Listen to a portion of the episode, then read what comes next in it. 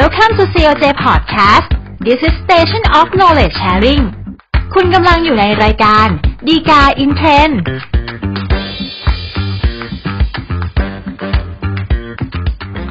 สวัสดีครับท่านผู้ชมท่านผู้ฟังทุกท่านนะครับ รายการดีกาอินเทรนกลับมาพบกันอีกครั้งหนึ่งแล้วนะครับ รายการนี้จะทำโดยกองสารวิเทศและประชาสัมพันธ์สำนักงานสารยุติธรรม อย่าลืมถ้าเกิดท่านต้องการติดตามสาระดีๆ จากเราโดยไม่ขาดตกบกพร่อง กดไลค์ กด Follow หรือว่ากด Subscribe นะครับ แล้วแต่ว่าท่านติดตามเราเนี่ยทางช่องทางไหนสำหรับเรื่องราวที่น่าสนใจที่เราจะนำมาพูดคุยกันในตอนนี้นะครับ ก็เป็นเรื่องของการที่คู่สามีภรรยานะครับอาจแต่อาจจะไม่ได้โดยชอบโดยกฎหมายที่ว่าอยู่กินแต่งงานกันตามประเพณี แต่ว่าไม่ได้จดทะเบียนสมรสกันนะครับ ซึ่งบางครั้งเนี่ยก็อาจจะด้วยวัตถุประสงค์ด้วยเหตุผลหลายประการนะครับ บางคู่ อาจจะเป็นด้วยเหตุผลของเรื่องของการจัดการทรัพย์สินการแบ่งแยกทรัพย์สินต่างๆ แต่ว่าด้วยความที่ไม่ได้จดทะเบียนสมรสกัน บางครั้งมันก็จะทำให้เกิดปัญหาในเรื่องของการจัดการ แต่ว่าที่เป็นปัญหาที่เรานำมาพูดคุยกันในตอนนี้นะครับ เนื่องจากว่ามันอาจจะเกี่ยวข้องแล้วก็มีผลกับเรื่องของการกระทำความผิดอาญาที่มันอาจจะเกิดขึ้นด้วยนะครับ โดยประเด็นสำคัญที่จะนำมาพูดคุยกันในตอนนี้นะครับ ก็เป็นเรื่องราวกรณีที่ว่าถ้าเกิด คู่สามีภรรยาที่ไม่ได้จดทะเบียนสมรสอยู่กินกันโดยการแต่งงานกันตามประเพณีเนี่ยนะครับ แล้วตอนหลังมีเรื่องต้องเลิกลากันไป ถ้าหากว่า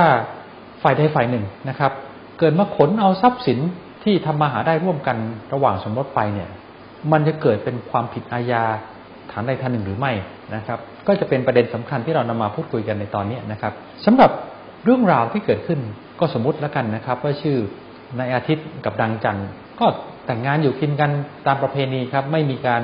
จดทะเบียนสมรสกันโดยชอบด้วยกฎหมายนะครับ ก็อยู่กินกันมาจนกระทั่งมีบุตรด้วยกันหนึ่งคนนะครับ ระหว่างที่อยู่กินเป็นสามีภรรยากัน ทั้งสองคนก็ประกอบ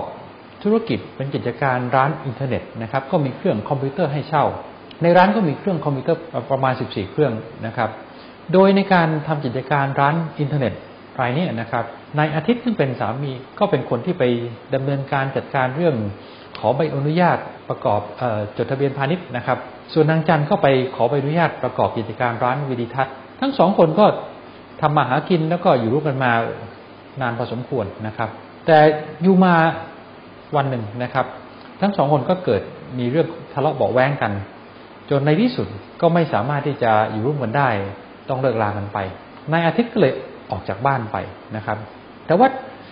หลังจากที่ออกจากบ้านไป วันหนึ่งเนี่ยนายอาทิตย์ก็รู้แล้วว่านางจันเนี่ย จะไม่อยู่บ้านในช่วงวันนั้น ก็เลยชวนเพื่อนอีกคนมานะครับ แล้วจัดการเข้าไปขนของที่เป็นเครื่องอุปกรณ์คอมพิวเตอร์ ในร้านอินเทอร์เน็ตเนี่ย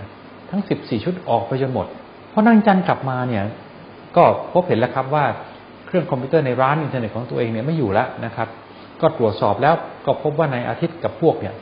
เป็นคนมาขนเครื่องคอมพิวเตอร์ทั้ง 14 ชุดไปนะครับ ก็เลยไปแจ้งความร้องทุกข์ มีการสอบสวนจนสุดท้ายเนี่ยพนักงานอายการก็มีการฟ้องคดีที่ศาลนะครับ ก็เป็นเรื่องราวที่มาของคดีที่เกิดขึ้นที่เรานำมาพูดคุยกันในตอนนี้นะครับสำหรับกรณีปกติที่เราอาจจะทราบกันอยู่แล้วนะครับว่าถ้าเกิดคู่สามีภรรยาที่แต่งงานกันโดยชอบด้วยกฎหมาย ทรัพย์สินที่ทำมาหาได้ระหว่างที่สมรสกันก็เป็นสินสมรสนะครับ ก็เป็นกรรมสิทธิ์ของทั้งคู่นะครับ แต่ว่าในกรณีนี้นะครับ แม้ว่าทั้งนายอาทิตย์แล้วก็นางจันเนี่ยจะไม่ได้มีการจดทะเบียน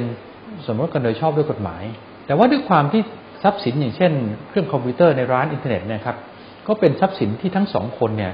ก็ประกอบกิจการร่วมกันนะครับ ก็ทำมาหาได้ร่วมกัน เพราะฉะนั้นเนี่ยมันก็เลยกลายเป็นทรัพย์สินที่เป็นกรรมสิทธิ์รวมของทั้งนายอาทิตย์แล้วก็นางจันด้วยนะครับพูดง่ายคือเป็นเจ้าของร่วมกันนะครับ คราวนี้พอเกิดเหตุที่ มีการไปร้องทุกข์เป็นอาญาขึ้นมานะครับ หลายท่านคงพอจะทราบดีอยู่แล้วนะครับ ว่ากรณีที่จะเป็นความผิดฐานลักทรัพย์ที่จะเป็นความผิดอาญานะครับ ถ้าเกิดว่ามีการเอาทรัพย์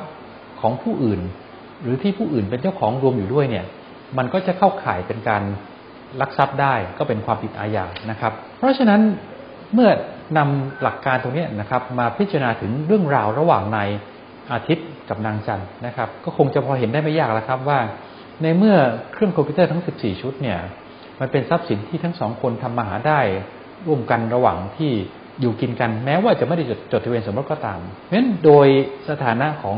เครื่องคอมพิวเตอร์ทั้ง 14 ชุดเนี่ยก็ถือเสมือนว่าทั้งนายอาทิตย์และก็นางจันเนี่ยเป็นเจ้าของรวมกันนะครับเพราะฉะนั้นเมื่อเป็นเจ้าของร่วมแล้วฝ่ายหนึ่งฝ่ายใดก็คือนายอาทิตย์นะครับในที่นี้ เอาไปโดยเจตนาทุจริตก็คือเอาไปเพื่อประโยชน์ของตัวเองแต่ฝ่ายเดียวแหละครับ เพราะว่ามาแอบขนไปโดยที่ไม่บอกให้นางจันรู้นะครับ และเอาไปก็คงจะไปใช้เพื่อประโยชน์ของตัวเองนะครับ ก็เป็นการแสวงหาประโยชน์โดยไม่ชอบงั้นการเอาไปของนายอาทิตย์เนี่ยก็เลยมีลักษณะของการเอาทรัพย์สินของที่ผู้อื่นเป็นเจ้าของร่วมไปโดยทุจริต ก็เลยกลายเป็นความผิดฐานลักทรัพย์ขึ้นมานะครับ ซึ่งในกรณีนี้เนี่ยครับก็มีพักพวกเข้าไปด้วยนะครับ ก็มีลักษณะของการที่ร่วมกันลักทรัพย์ไปโดยมี ผู้ร่วมกระทำความผิดตั้งแต่สองคนขึ้นไปด้วย ก็เป็นอีบทหนักต่างหากนะครับ แต่ว่าโดยสรุปนะครับก็คงจะพอบอกได้ว่า แม้ว่าสำหรับคู่สามีภรรยาที่ไม่ได้จดทะเบียนสมรสกันอยู่กินกันตามประเพณีเท่านั้นนะครับ แต่ว่าในส่วนของทรัพย์สินที่ทำมาหาได้ร่วมกันนะครับก็ต้องถือว่าเป็นกรรมสิทธิ์รวมเป็นเจ้าของร่วมกันเพราะฉะนั้นถ้าเกิดฝ่ายหนึ่งฝ่ายใดมาเอาทรัพย์สินที่ว่านั้นไปนะครับ โดยทุจริตก็อาจจะกลายเป็นความผิดฐานลักทรัพย์ แล้วก็เป็นเรื่องเป็นราวที่ต้องรับโทษ รับผิดทางอาญาขึ้นมานะครับ ก็คงเป็นข้อที่ต้องระวังไว้นะครับสำหรับท่านที่ต้องการศึกษาข้อมูลรายละเอียดเพิ่มเติมในคำพิพากษาสารดีกาเรื่องนี้นะครับ ก็อ่านดูได้ครับในคำพิพากษาสารดีกาที่ 502ทับ2563 ครับก็เป็นอันครบถ้วนครับสำหรับรายการดีกาอินเทอรนในตอนนี้นะครับ อย่าลืมมาพบกันใหม่ในตอนหน้านะครับ แล้วก็ที่สำคัญอย่าลืมกดไลค์กด Follow หรือว่ากด Subscribe นะครับแล้วแต่ว่าท่านติดตามเรา ทางช่องทางไหนสำหรับในตอนนี้คงมีเพียงแค่นี้ครับ สวัสดีครับ